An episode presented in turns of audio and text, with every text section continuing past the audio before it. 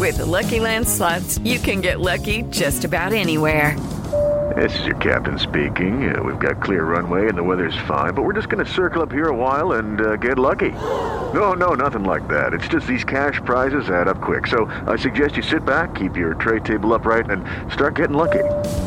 Play for free at LuckyLandSlots.com. Are you feeling lucky? No purchase necessary. Void where prohibited by law. 18 plus terms and conditions apply. See website for details. With Lucky Land slots, you can get lucky just about anywhere. Dearly beloved, we are gathered here today to. Has anyone seen the bride and groom? Sorry, sorry, we're here. We were getting lucky in the limo and we lost track of time. No, Lucky Land Casino, with cash prizes that add up quicker than a guest registry. In that case, I pronounce you lucky. Play for free at LuckyLandSlots.com. Daily bonuses are waiting. No purchase necessary. Void where prohibited by law. 18 plus. Terms and conditions apply. See website for details. With Lucky Land slots, you can get lucky just about anywhere. This is your captain speaking. Uh, we've got clear runway and the weather's fine, but we're just going to circle up here a while and uh, get lucky. No, no, nothing like that. It's just these cash prizes add up quick. So I suggest you sit back, keep your tray table upright, and start getting lucky. Play for free at LuckyLandSlots.com. Are you feeling lucky? No purchase necessary. Void where prohibited by law. 18 plus terms and conditions apply. See website for details. The following podcast is a member of the Great Big Owl family. Football is many things unpredictable, exciting, colourful, passionate, absorbing, expensive. Venal, infuriating, exasperating, time consuming, depressing. But one thing it most certainly is not is a level playing field. Welcome to the famous sloping pitch. In a week when it was revealed that COVID lockdown brought about a spate of regretted purchases, topping the list were gym equipment, carpentry tools, and Emiliano Buendia. And a week in which Joe Biden was accused of farting in front of the Duchess of Cornwall. The American president later apologised, saying, I didn't realise it was her turn. I thank you! Can we get a drum kit in here? Oh, that joke courtesy of the Victoria and Albert of, Museum. of 1940. And Gary Neville criticised Man United's defenders after they were seen high fiving each other after Manchester City failed to score a third goal. The players were unconcerned about Gary's comments, and next time they're going to go with the Eskimo nose rubbing or one of those butterfly kisses when you touch eyelashes. Experts said that a regular 10 o'clock bedtime reduces the risk of heart attacks. And I know what they mean. Match of the day winds me up as well. Um, the volleyball that featured in the film Castaway, did you see this? Uh, with No. Tom Hanks as Wilson. The only volleyball to be nominated as an Oh, Academy yes, yes, Award yes, for supporting actor, sold at auction for two hundred and thirty thousand after a bid of four point two million from Newcastle United was rejected on ethical grounds. what does this have to do with football? Well, in order to talk to Wilson and remain sane or arguably otherwise, Tom Hanks invented the ball plinth that's now used all around the world. True story. Oh, is that right? I had forgotten. There's Mr. Wilson on a little plinth that he made out of rock. Wilson on a plinth. Go. Anyway. Um, also with uh, sad news this week with the uh, passing of Gerald Sinstadt, Yeah. the great Granada uh, football commentator and also the presenter of Kickoff on Friday nights, I think Mm-hmm. with Elton Welsby. Uh, one of the great things uh, about Gerald Sinstadt, classic comment during the 1978 World Cup from Argentina, where the, um, the, where the coverage was slightly delayed. Uh, in coming through, and he said to Jim Rosenthal in the uh, in the studio, "It's live, Jim, but not as we know it." That's very good. He didn't Yeah. really say that. I just made it up. But it'd be good if he did. Uh, no, one thing that he he did actually say, I remember, because I, I looked Jerry Sinstadt up yesterday um, after hearing that he'd, he'd passed and saw the great clip of Denis Law sending Manchester United down it from 1974. And one of, one of uh, he, he was commentating on that moment for uh, Granada, and his line was, Denis has done it. All right. Okay. Which was, and. I was particularly And- interested to look at that game because I was at it Yeah, with my yeah. grandfather. Oh, were you sat really? behind that goal. Yeah, he had um, a friend with uh, Manchester United season tickets, and he was a glory hunter, and he'd given up halfway through the season. So my granddad had his season tickets, and we went to that. Yeah, Ah, and my granddad, I remember. Pu- grabbing my arm when Denis Law's back heel went in, grabbing my arm and pulling me out of the stadium because he knew it was going to kick off. It was going to kick off, yeah. The other thing Jerry Sinstadt did, and, and I, we weren't meant to be doing a whole thing on Jerry Sinstadt, but, but during the, do you remember the famous uh, West Brom winning five three at Old Trafford? Yeah. Uh, with um, with Cunningham, Regis, and Batson, and uh, during that game in the commentary, and they left this in, um, he called out the Manchester United fans um, for their racism, which I think was probably the first time that had ever been done. One and wasn't done again for about thirty years, so he was well ahead of his time. Yeah, until they started kneeling down and Yeah, yeah, ended racism forever. Yeah. So the Premier League has apparently blocked a charitable initiative called hashtag No Home Kits. Did you see this? I did. Which sounds like a charity thing to help kids whose parent can't afford new football shirts for Christmas. It's not, though. It's an idea by Shelter to raise awareness of homelessness, not home kitlessness, whereby all the Premier League clubs would wear their away strip on Boxing Day. I mean, timing, though. After all, if nothing else, Christmas is a special time for kids to get given a new home shirt that will be out of date in six months' time. It is staggering, though, the whole thing, is it not? Yeah, well, uh, their statement said, uh, sorry, nothing we can do. It's the rule. It's our rule that we decide on, but we don't even know how to change it. It's, it's completely out of our hands. Yeah, yeah, and you kind of feel that they've sat there and gone, well, yeah, I suppose we could, but you know, where, where will it end? Where will, where will once, it you, end? once you open, once you kick Where- open that door, know, you, you, you, you- where will it end? Perhaps with helping homeless people, but you know, no, no, we're not doing it. It'll be it'll be rainbow laces before you know it. Yeah.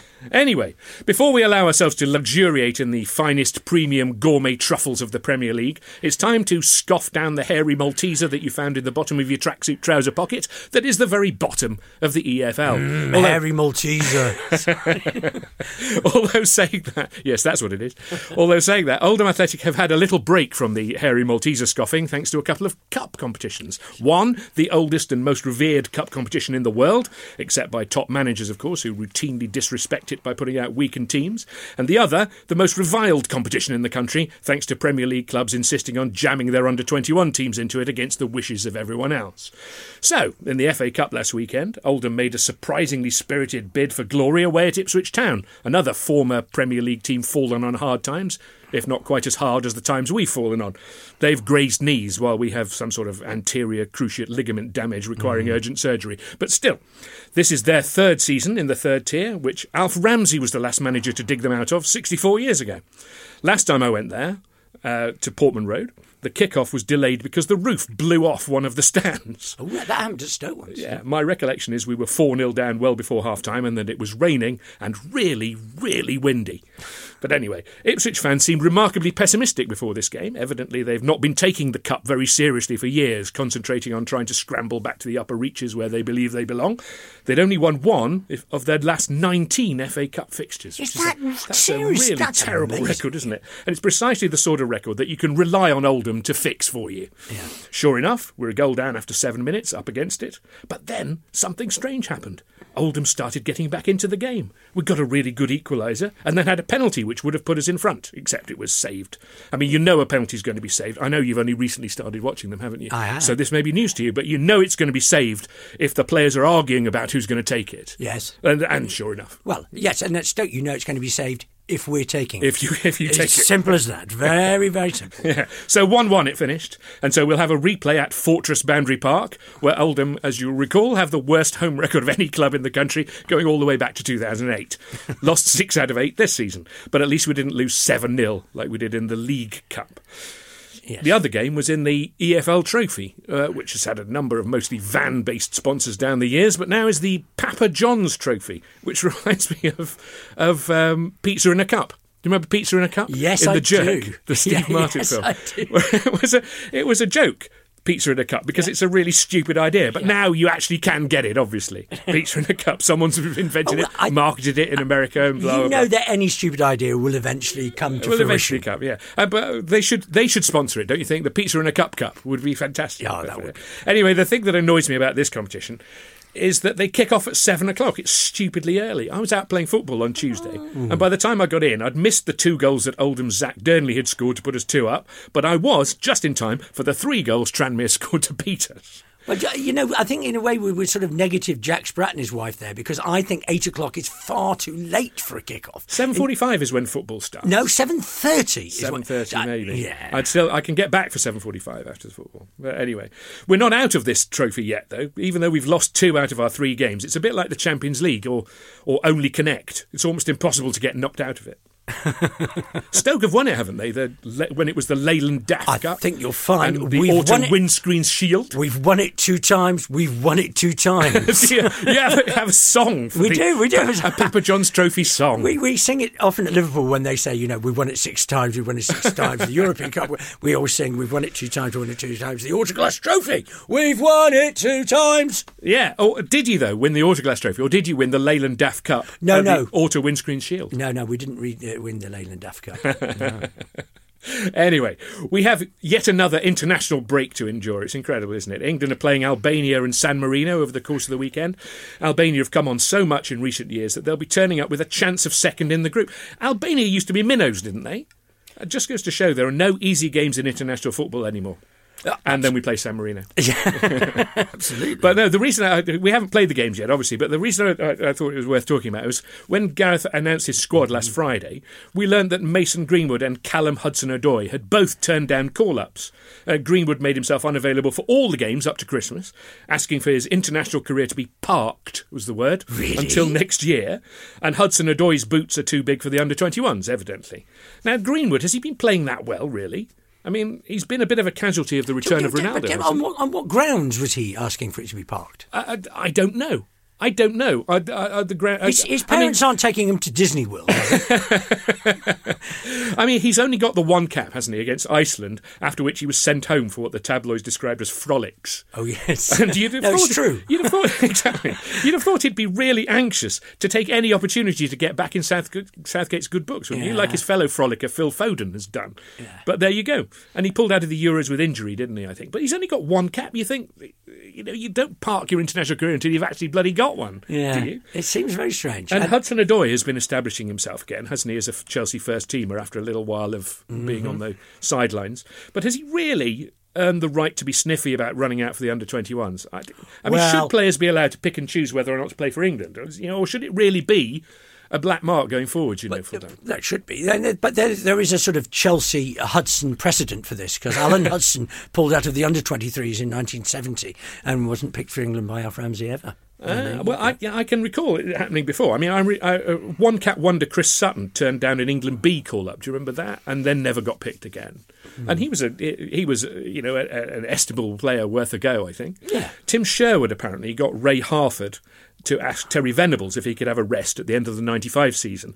And Venables said okay, but never picked him, never picked him again. And Euro 96 was the next summer, so he missed out on that. And Sherwood was the playmaker of the champions, and maybe he wasn't quite as good as Jamie Redknapp, say, eh, who did play, but maybe I just think that because Sherwood it wasn't in the England picture when he could have been, Yeah. you, you have a different view of him looking back. And, and Southgate's made it very clear that, you know, if you're willing to turn up, he'll pick you whatever you're playing like. Because he's got Kane in the squad, he's got Maguire in the squad, he's got Shaw in the squad, he's got Sterling in the squad. And you just wonder, you know, surely you can't play them. They're all going through terrible uh, runs. Well, of- yeah, they are, Oh, yeah, and, and you just think, well, if you're not going to play them, why pick them? Because what are they going to do? They can't just stand on the touchline and dance like Bez from the Happy Mondays. if only they would. Oh, well, I. I would enjoy that. I mean, I just think if you're a player who can play for England, why wouldn't you? I mean, you'll regret it later because your whole reputation will be on another level if you're an England player. Yeah. You, you could be turning down not only England, but also being a regular on League of Their Own or going on Question of Sport with Paddy Fourphones, you know. and there's something, uh, al- uh, it, it isn't, but it almost feels cowardly to me. You know, some, like Trump getting a doctor's note claiming he had bone spurs to get out of the draft for Vietnam. Yeah. Yeah, and I, the, uh, the related phenomenon of retiring early to prolong your club your club career, I can't stand that. No, no, no, No, no, Shearer did it, didn't he? And Scholes and Carragher. Yeah. And if you won't play for England, why should we listen to you? Yeah. You know, what have you done for me lately? Yeah. You know, you selfish bastard. Yeah, and, and all this in Remembrance Week. You know, exactly, a young- shame. all those young lads that went out there, they're not saying, no, no, can I, can I, after Christmas, because you said it's over. can I? Yeah, can I? Can I park my Yeah, military yeah, career until after I'll, Christmas? I'll be available for the second war. Anyway, in the Big Money League, there were some notable results last weekend, weren't there? Chelsea dropped points in a home draw with Burnley. They had loads of shots, but only scored once. And amazingly, Timo Werner was out injured, and it wasn't his fault. even Reece James failed to notch for once, even though Thomas Tuchel said, "Did you see this? He could kick like a horse." Really? Which means backwards, doesn't yeah, it? Yeah, well, that's that- backwards. It brings us straight back to Denis Law, doesn't it, at Old Trafford? Oh yeah, well exactly, yeah, yeah. I remember going with a with a, a complaint that needn't needn't trouble you to the doctor, but the doctor said once he'd fixed it, he'd have me pissing like a police horse. I think anyone who's been to a heavily policed game will appreciate that that is the proper standard unit of piss. Yeah, one police a- horse. Absolutely. And also pissing outside a football ground is what Yeah, it means. exactly, Which I think we've all done. Uh, in the inside one also. Yeah. But Liverpool's long and beaten run came to an end against the Happy Hammers at the almost rent free Olympic Stadium. Liverpool goalkeeper Alisson had a bit of a mare, didn't he? Cuffing the ball into his own net like a naughty toddler, Mm-hmm. making a weak wristed attempt to stop a breakaway goal and failing to cut out another corner. That's West Ham, you see. Good at set pieces. That's put them in their place, hasn't it? Which is third ahead of Liverpool, level with Manchester City. You know, Manchester United could really do with a manager who can get a team to beat Liverpool and then compete with Manchester City on equal terms. So you think maybe David Moyes is Well, is the- yeah, is the- yeah, but this is well, this yeah. is this is the way we come back. Absolutely, just on, on the West Ham game, um, Jurgen Klopp, and I, I'm not saying that my English is any better than Jurgen Klopp's, but Jurgen Klopp was uh, was was uh, fronted up by um, uh, Rob Nothman. By Rob, yeah. yeah. Did you see that? I heard Uh, it, yeah. Well, who was asking about why he was complaining about the set pieces, blah blah blah blah blah, and and Jurgen Klopp said, "No, I am not your puppy." I think it's no, it's puppet. It's puppet. Puppet. Do you think it's puppet? pu- I You think think it's that's what he was going for? I think it's puppet. Yeah, yeah, yeah, definitely. He is a big fan of the Muppy Show. But anyway, Ollie, Ollie Gunnar Solskjaer's neck is still uh, perilously close to the chopping block, isn't it, after a home defeat to local rival City? Maybe his assertion in the build-up that United was still the biggest club in the city was ill-advised, do you think? Uh, yes. But not that City looked particularly riled up by it. They just did a job of work, didn't they? Making United run around without the ball, knocking in a couple of goals, and then declaring, much like Liverpool declared on five a couple of weeks earlier. yeah. Except they just did the bare minimum. That's entertainment. Ah, I, can I very briefly bring Arsenal into the equation? Yeah. Um, exciting week for Arsenal, I have to Mm-hmm. say. You know, um, everybody's relieved that, that they're no longer in the bottom three, or indeed bottom. Uh, but lots going on there. You know, even in an international week. Um, uh, last week was Arteta's 100th game, wonderful, um, and also this week an Arsenal opera. Debuted, um, debuted even if it's an opera. Don't Uh, you say the, the T, do you? Don't no, uh, no, no, debuted, Debuted. uh, at the Barbican uh, to follow numerous books, a couple of singles, a play, a documentary series, and a film. Now, okay, that doesn't help them win their first Premier League title in 18 years, but Arsenal is now the number one guess in charades. So when you say film, do you mean the Fever Pitch film or the Arsenal Stadium mystery? No, there's no, no. There's a, there's another one. There's another Uh, one? Yeah, yeah, oh, yes, of course Oh, there is. wow. And and one other thing about Arsenal, Arsenal v Watford. Uh, uh, my favourite piece of commentary of the week was when um, uh, Emile Smith Rowe scored, and the commentator said, "And that's history right there, because Emile Smith becomes the first Arsenal player to score in three consecutive Premier League games under the age of 21 or 21 as he is." Yeah, That's not stat. history, is it? That's that a shit stat. so, anyway, back at United, Ole uh, Gunnar Solskjaer remains in charge, even even though Rio has given up on him now, hasn't he? And he's been leading the betting odds for the sack race for weeks now, but several others have somehow slipped past, haven't they? Yeah. Actually, it shouldn't even be called a sack race anymore, technically, as the race was comprehensively won by Xisco Munoz of Watford some weeks ago. Well, yeah. And Bruce of Newcastle and Nuno of Spurs claiming the podium positions, presumably. Yeah. But this weekend, a couple more found their services were no longer required. I don't remember this ever being mentioned before, and apparently this international break, the third one of the autumn, is colloquially known as the killing time. Right. And managers dread having a bad run of form leading up to it because they know that their twitchy owners know that they have a couple of weeks to fill an empty seat. Right. And already more managers in the top flight have lost their jobs than the whole of last season. Yeah. Which suggests that booing and shouting you don't know what you're doing actually does work. Yeah. As job security was far better, apparently, with no crowd. So if it's al- almost always this time of year, isn't it? Maybe Yeah. what, what we've created here is a second. Um, um, what do you call it? The glorious twelfth. yeah. yeah, the, the, the November um, massacre. Yeah, yeah. Anyway, a couple more bit the dust just this week, which means that Frank Lampard and Steven Gerrard's phones have been red hot. Can they both manage in the Premier League at the same time, though? That's the question. That, there's my joke out. you bugger. Oh, well, Gerrard got appointed by Villa this morning, He just a few days after Dean Smith paid the price at Villa for five defeats in a row. That feels harsh, doesn't it, the Dean Smith thing? I mean, he seemed to be doing a Oh, decent I job think that's there. awful. I really don't like that because you know what people always fans always say, "We want somebody who cares," and blah blah blah blah. Blah, blah. blah, He's done a really good job. He did a good job at Brentford. He's brought some good players in. Uh, most of them have been injured, and as we know, they you know if you don't like the players that have come in, he probably doesn't sign them anyway. Yeah, and Lamps, meanwhile, has been courted by Norwich after poor Daniel Farke got sacked right after getting his first win of the season. Yes. They let him go and do the post-match interviews about how they were turning the corner and this was the start of better things. and then they sacked him before match of the day when all those quotes were going to be on, Yeah. which seems really harsh. I mean, considering he's won the championship twice by a, by a distance in the four years he's been in charge, and so perhaps the reason they don't quite cut it in the Premier League in between times isn't all down to him. No, do you think? absolutely not. But Uh, Newcastle also made an appointment, haven't they? They Uh, Did you see, by the way, Steve Bruce spent some of his eight million on a nice trip to Abu Dhabi? I did see that, and I also noticed that England had a hundred percent win record before he got there, and now have lost two out of three. Well, it meant we got to see his miserable defeat face one more time. there is that. There is that. and now Newcastle have appointed Eddie Howe. Eddie Howe. I keep wanting to call him Ernie Howe. Yeah, I mean, because I'm a gentleman of a certain age, but Yeah. because of old bubblegum cards. Yes. Ernie Howe, Ernie Hannigan, Coventry And, and Ernie Howe was the one that did the, the, the, the flick up The for, flick up for, for Willie, Willie Carr's Carr. goal. That's right, yeah. Yes, absolutely. I mean, I, he said Eddie Howe that he was a perfect fit um, for Newcastle United, and I tend to agree because since he's been born, he's never won anything, and nor have Newcastle. They, but good news for, for, for Ernie Eddie Howe um, in that um, you know the, he's got players coming through from the youngsters because they're under 21s only lost six three at Mansfield in the week.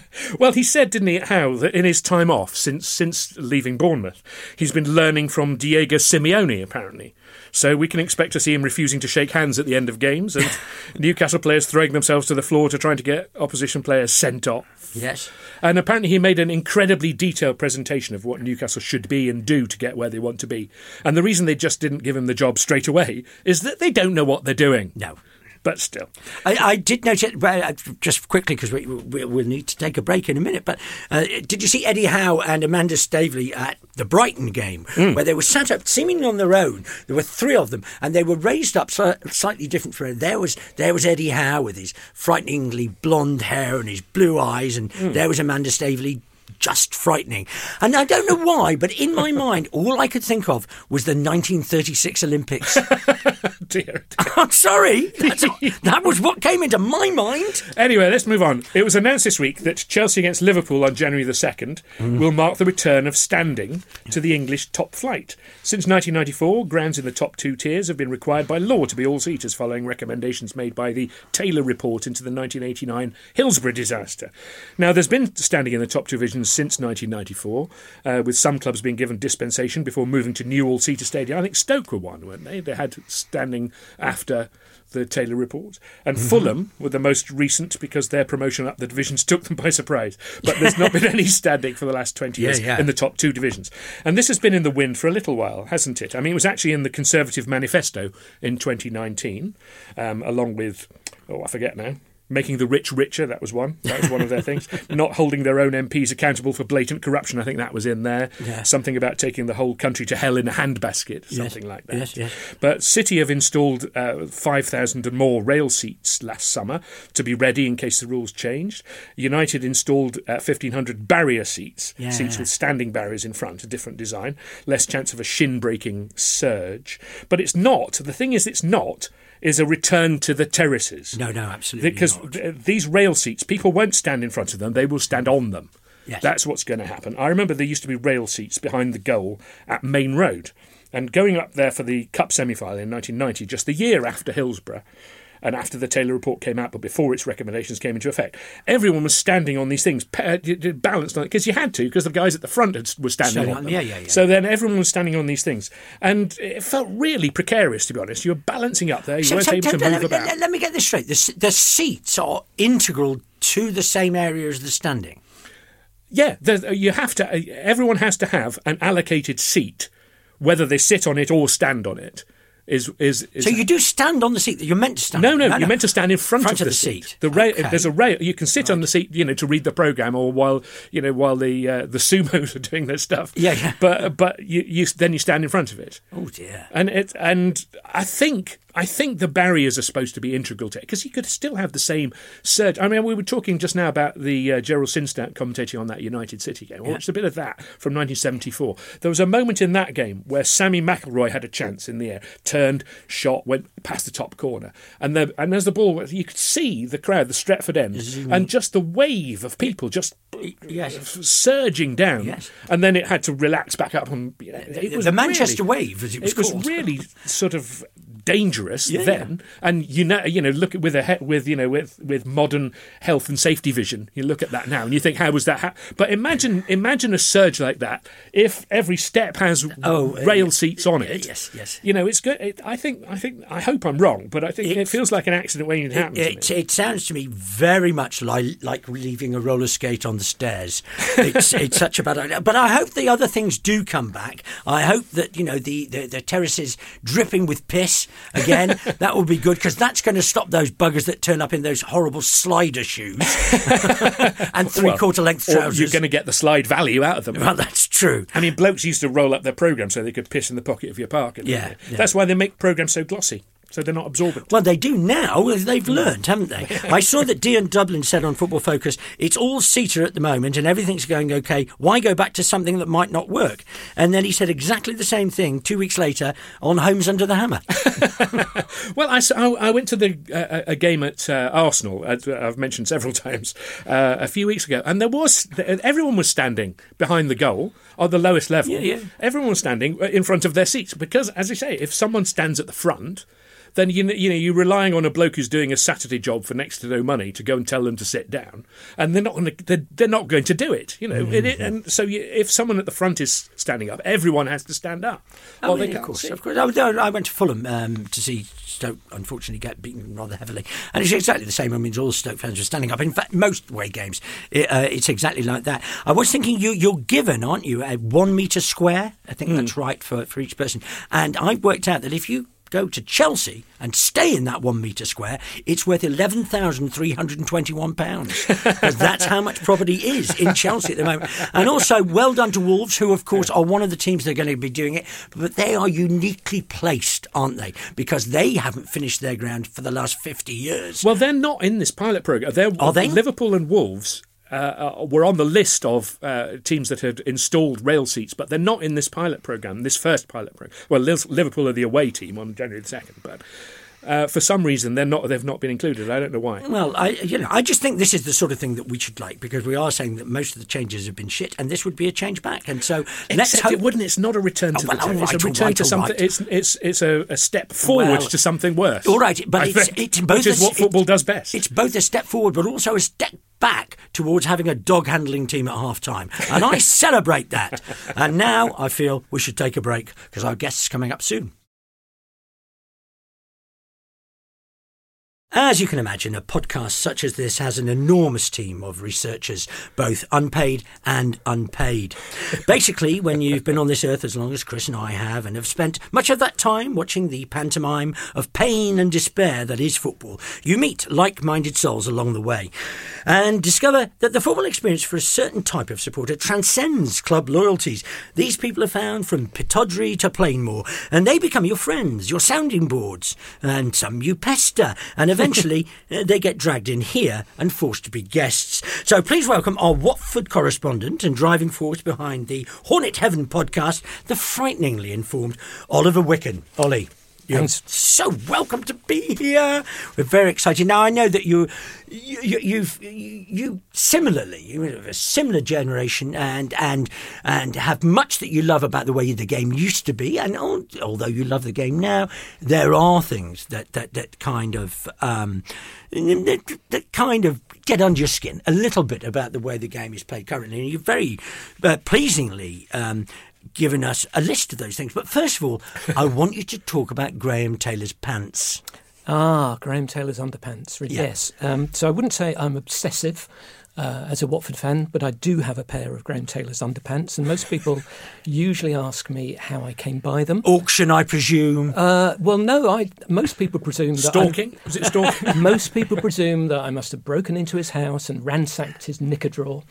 Um, other people, I think, uh, I think they must must consider me some kind of pioneer in that years ago in the 70s Yeah. I might have gone to a game and held up a card saying Graham Taylor please can I have Can I your have underpants?" your pants? Yes, that'd be Um, fantastic. sadly it's uh, a little bit more prosaic than that Yeah. it would fucking have to be. yeah.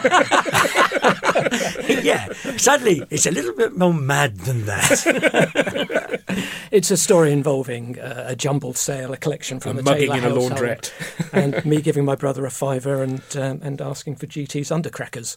How, but you gave him a fiver. Uh, you were absent. He was the he was the proxy yeah, my, buyer. yeah, my brother collected the, the bin bag and sorted through it, and uh, I just wanted. A who bin wouldn't? A bin bag of Graham Taylor's stuff. Who wouldn't want Graham Taylor's undercrackers? I don't understand no, this. no, no, Graham no, Taylor, no, I presumably, otherwise he why wouldn't have been available. Yeah. Why is it a talking point? I Uh, don't well, no. Well, when I first heard it, I just thought, yes, th- that's exactly right. I mean, that was quite, quite a strange thing. When I, I went away from Stoke and had only known Stoke fans, and that met in my early twenties fans of other clubs, most of whom, uh, of course, I had no time for at all.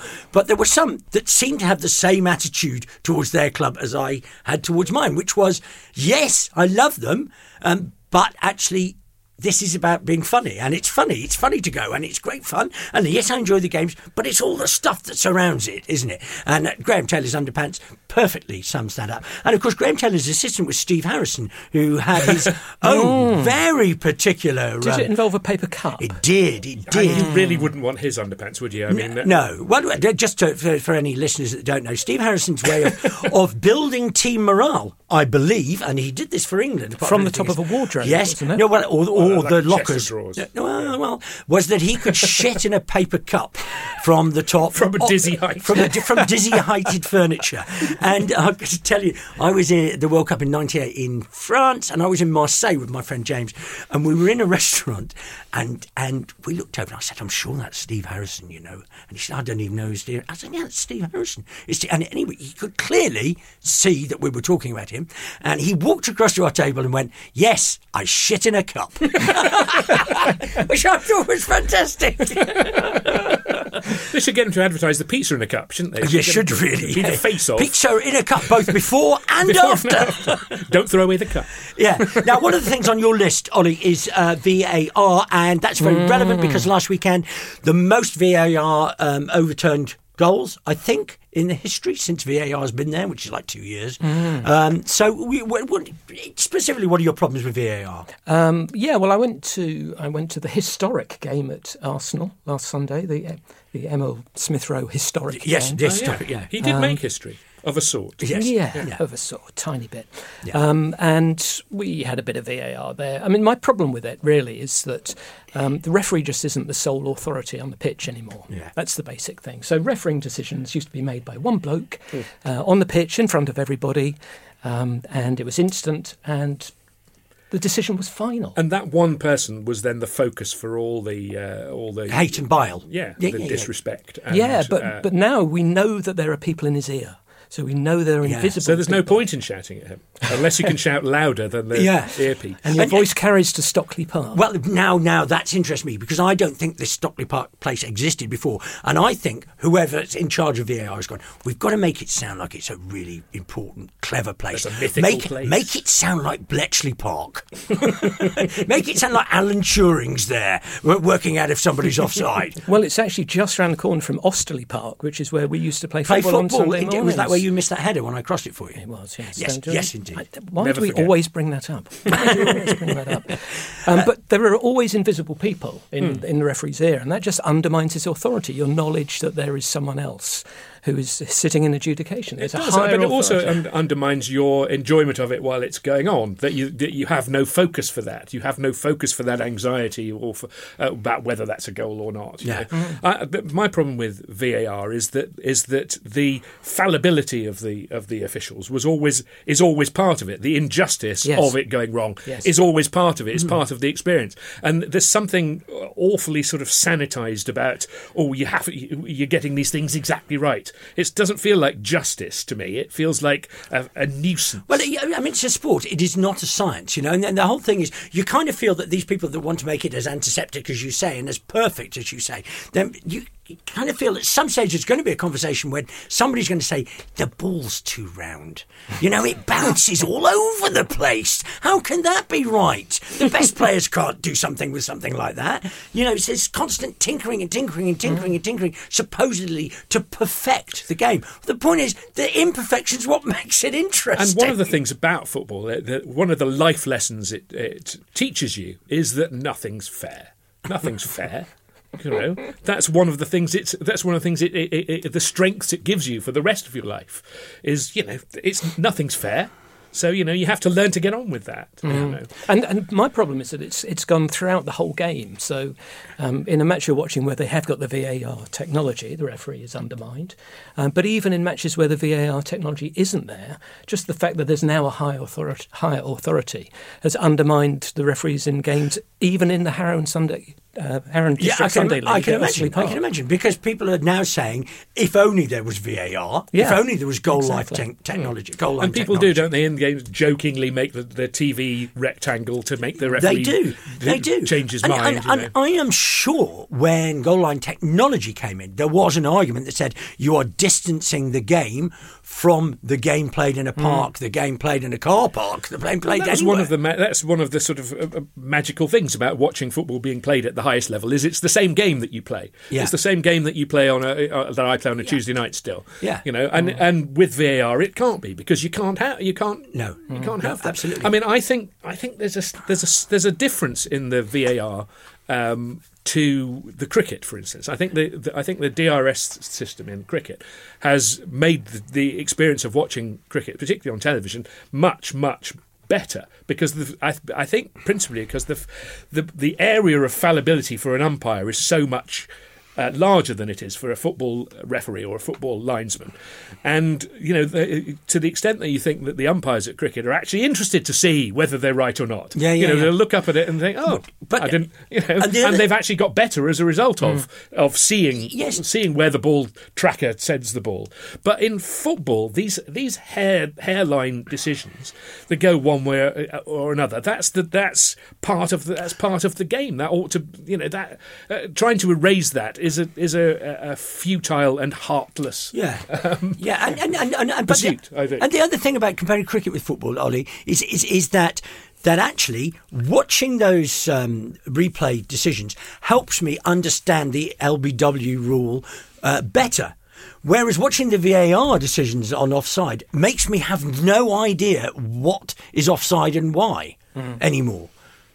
Yeah, and, and it's the marginal gains. You've talked about marginal gains as, hmm. as a theme. I mean, the the need for I don't know Premier League players to trim their armpit hair a bit more these Yeah, days, yeah. or clip their toenails, yeah.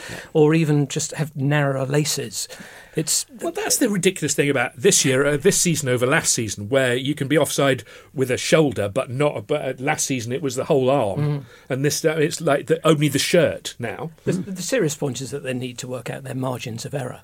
Yeah, that, that's the But key it- point. yeah, of and, and, you, and you said to me about the which we talked about last week, the breath thing, Hmm. and actually, what was it you said? Oh, it's a part of the body with which you can score a goal. Yeah. because you could blow You could blow the ball in Exactly. Well, but then the crowd can suck the ball Exactly, in, and so the you know cop what? does every week. So- and, and, and, and talking about marginal gains, surely um, some sort of boot that isn't really visible next to the grass. Or You know- just is just is is exactly the same green as the grass. Yeah, Then it no, well, that's that's kind, that's kind of what I meant. Yeah, yeah, Yeah, exactly. yeah, yeah, So, yeah, yeah, yeah. Camouflage is what you're talking about, not invisible. Well, you know, I'm a simple child. and obviously I don't other thing- understand technology. The other thing about VAR is obviously the delay in the decisions, uh, which everybody hates. Yeah. Um, and uh, I was thinking back, and, and Nick, this is a game that you and I went to years and years ago, which was that I did enjoy waiting for a decision once, and that was the FA Cup quarter final at Arsenal, At Highbury. Highbury against Watford in 1987. And the story is that uh, it, there were a couple of minutes to go. Watford were winning 2 1. They were going to get through to the semi final. And uh, the, Arsenal had a corner. The lino flags for something in the area. The referee waves play on. we go up the pitch. Luther Blissett eventually puts the ball in the net, and Tony Adams slides into the posts and smashes his shins, which is always pleasing. Um, and we think we're through. It's 3 1, we're in the semi. Uh, but the referee goes and consults the linesman. And this is it. It's all or nothing. Because if Arsenal get a penalty, they're obviously going to score it. Um, they're obviously going to win the replay, and they're going to go through. And we're, so it's we're either in the semi final or we're out of the cup. And it's all on uh, the referee's consultation with the linesman. And we're holding our breath. And he gives the goal.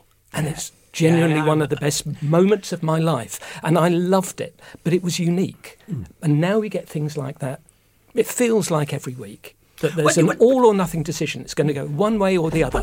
It's either a goal or it's a penalty to the other team. Yeah. But, but but the thing about that was when, when those ha- those things happened and they're always great because there's always that, that running over and make it, the players running with him. It's like kiss chase. they go towards the lines and no lad, don't stay back there.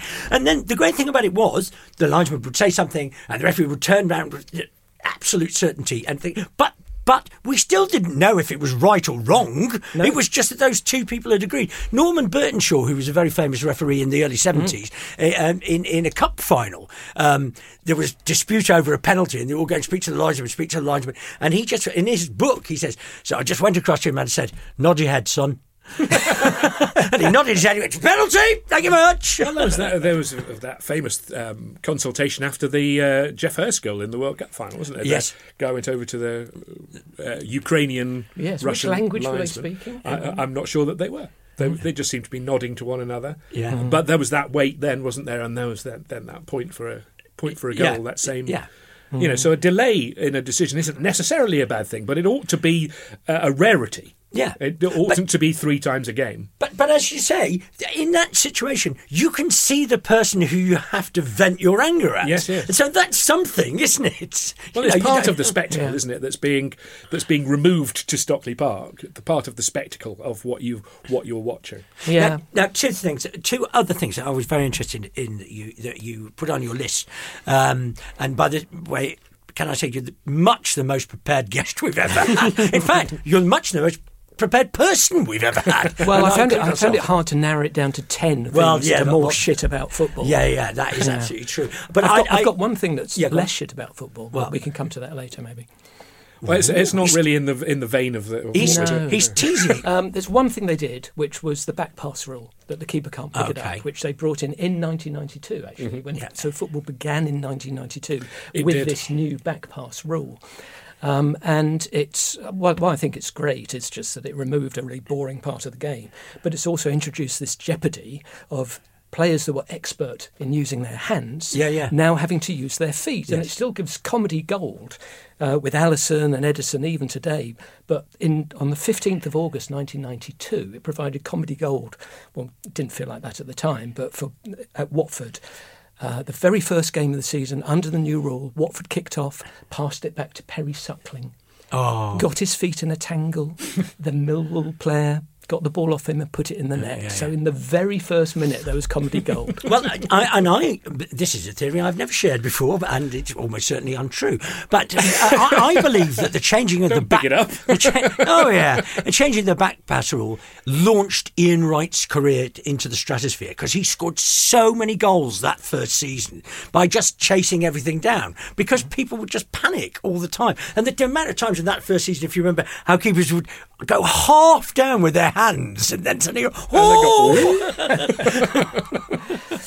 Right, I'm not sure how much to believe of what you guys say here, actually, because I was listening to you earlier, Yeah. um, and you said that um, Mason Greenwood had parked his England career. Well, surely he has it valet parked for him. Oh yeah, that's very Ah, true. Yeah, yeah, yeah. yeah. There must be somebody who can do it for him. Now I'm interested. There were two things that I really liked on your list. Uh, particularly liked. I like them all. But um, fans that think they're coaches now, I think that's a good one. Tell just tell us exactly what you mean by that. Yeah, what I mean, uh, well, one of my pet hates is when um, you hear fans saying um, that a manager was tactically naive. Yes. I loathe the word naive more than anything else. I don't. I've, I don't know who introduced that. Whether whether it was Hansen, maybe. Yeah, or- but uh, but it's it's like been picked up as a as a clever way to say stupid or a clever way to say bad.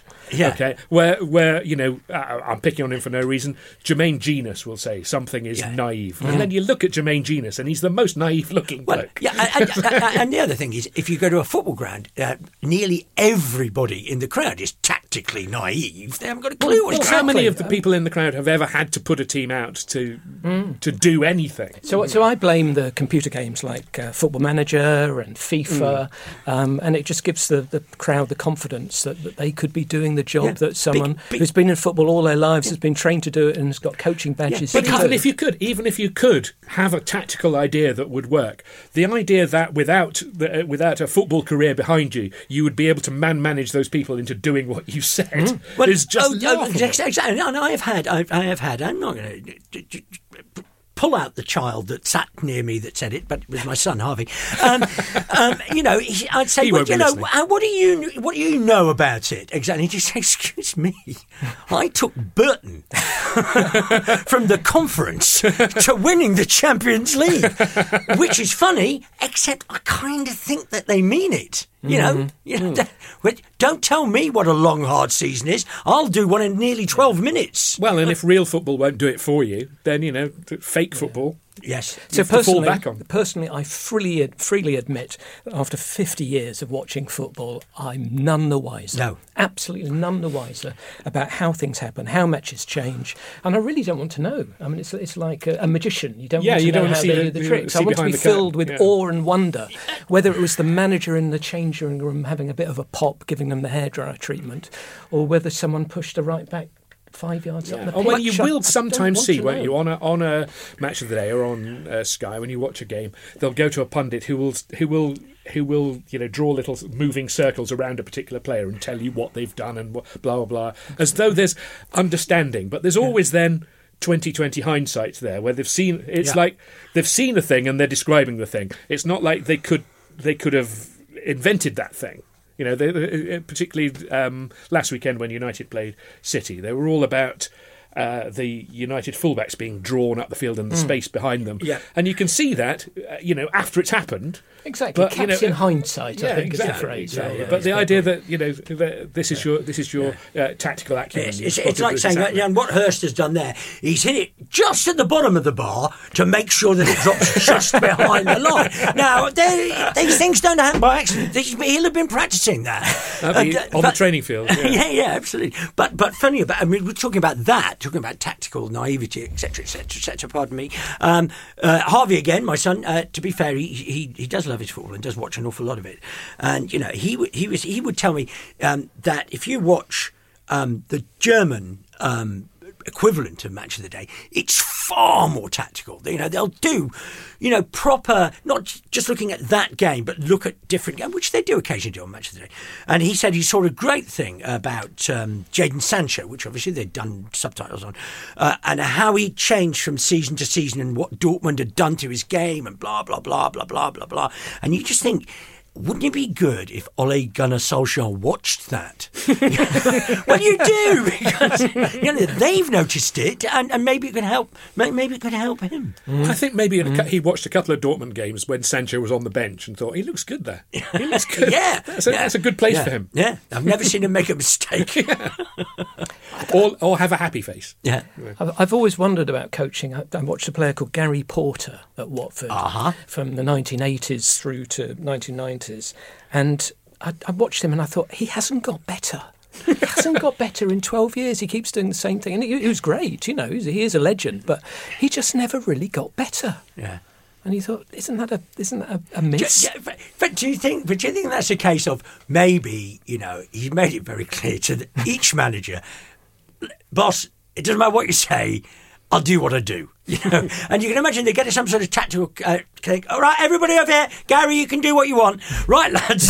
I mean, there must be players who are uncoachable for various reasons, either an incredible amount of talent, an incredible amount of pig-headedness, or a very limited but effective way of playing. But maybe over the 12 years, the course of Gary Porter's 12 years, maybe what he was covering up with his youthful athleticism, he was actually, as his athleticism deteriorated, he was making up with, with li- li- an ounce more now Nous. You know, maybe the, there was just marginal gain there was a Nous. level. Uh, Yes. uh, uh, overall, Ah, but would, should it be? Should he have been concentrating on Nous, or should it have been Guile? Uh, well, it could have been I a think of that's just a very naive question.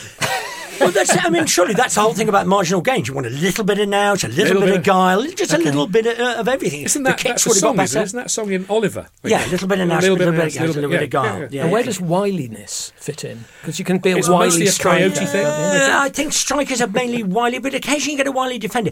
I think wiliness. John and- Wiley. Well, Well, yes. I mean, correct me if I'm wrong. I think wi- wiliness is cheating, isn't it? Ooh. That's what I've always thought wiliness was. I think it's frowned upon It's, ethically. it's, it's the same as he's been very clever there. Oh yeah, Yes, yeah, yeah, yeah, yeah. And you think, well, mm, not that clever. Um, final thing, actually, just while we're talking about VAR, and we you know, you're here and you're a Watford fan. Last season, we played you in the league, and one of the most amazing decisions Yes. ever seen on, I think, on a football pitch happened. Would you like to talk us through it, Oliver? Okay, I'll probably be talking it through from my perspective Okay. rather than your Okay. perspective. Yeah, I won't give my Um, perspective, but I imagine it'd be the opposite. And this wasn't a VAR thing, was No, it? it wasn't, This was a goal line technology, Technology thing, thing. it was. Um, so, as I remember it, uh, maybe a little bit patchy, but as I remember it, Tom Cleverley had a shot. Very good shot. It hit the underside of the bar and it came down and then it bounced out and the goalkeeper went after it. He seemed to catch it, but he may have crossed the line. And then when he came back onto the pitch, uh, João Pedro barged him over the line. Yes. And so there was sort I think there were three points at which the ball might have gone over the line. Yes. And the referee got a, a, a, a buzz on his wrist or whatever he got, and he didn't know which at which point the ball had crossed the line. So I think he guessed that it was the first time, which meant that when João Pedro barged the goalkeeper over the line. The, the goal had already been scored, so it was it was completely opaque as far as I was concerned. I, I couldn't tell. Well, we have now. We have, do we not have now a perfect chance to show how games can be seen from different points of view? so Tom Cleverley's hit the ball. Um, Gunn's made a fantastic save, tipped it onto the bar. It's come down, and we thought it might have crossed the line. He grabs it. Referee turns away to run back because you know game's starting off. Running towards it, back to the game. João Pedro barges Gunn into the goal. Uh, and he falls over, obviously thinks it's a free kick. Referee, facing the other way, gets the buzzer on and turns around, gives a goal. So, you know, different ways of looking at things. And the truth of the matter is, if there wasn't goal line technology, and uh, you uh, or equally VAR, if there'd been in that case, then there wouldn't have been any problem at all. Yeah, creating a problem. Yeah. Creating a problem, wasn't there? It's a shame. It's a shame there wasn't goal line technology in 1990 for the FA Cup semi-final, where Nick Henry of Oldham had a shot, as you say, it came down off the bar, mm. down, arguably behind the line. And you know, we, you have um, d- two different perspectives. One, the Oldham fans obviously clearly thought that was a goal, truth. and the other, the referee, who was a Manchester United season holder, uh, Season holder? ticket, season ticket holder rather, um, clearly thought it hadn't. And so- Was he really a season ticket holder? you were allowed to do that in those days. Were you really? Yeah. I've got a feeling Chesterfield might have beaten Middlesbrough as well in the semi final with a similar decision. But, you know, it's all in the past now, and we've all got over it. Um, uh, it, was the, it was the second goal that you scored that I thought was particularly unfair that night. But anyway, that's fine. Oliver Wicken, thank you so much for being here. Olly's podcast, uh, Hornet Heaven, is a, is a wonderful thing to listen to. And thank you all for listening to the show. Don't forget to subscribe if you possibly can and tell all of your friends and indeed your enemies and strangers and just people that you see, you know, maybe on a train or in court. I'm not judging anybody. And, uh, you know, just, just so, just so listeners know, I, I want to make a statement. Um, you know, if you have been affected by any of the comments on this podcast and believe that your team has been picked on, don't worry because there'll always be another team next time. Now, the famous sloping pitch is an equal opportunities podcast, but may be harsher on teams that believe themselves to be more equal than others. Sports Social Podcast Network. With the Lucky Land slots, you can get lucky just about anywhere. This is your captain speaking. Uh, we've got clear runway and the weather's fine, but we're just going to circle up here a while and uh, get lucky. No, no, nothing like that. It's just these cash prizes add up quick. So I suggest you sit back, keep your tray table upright, and start getting lucky. Play for free at LuckyLandSlots.com. Are you feeling lucky? No purchase necessary. Void where prohibited by law. 18 plus terms and conditions apply. See website for details.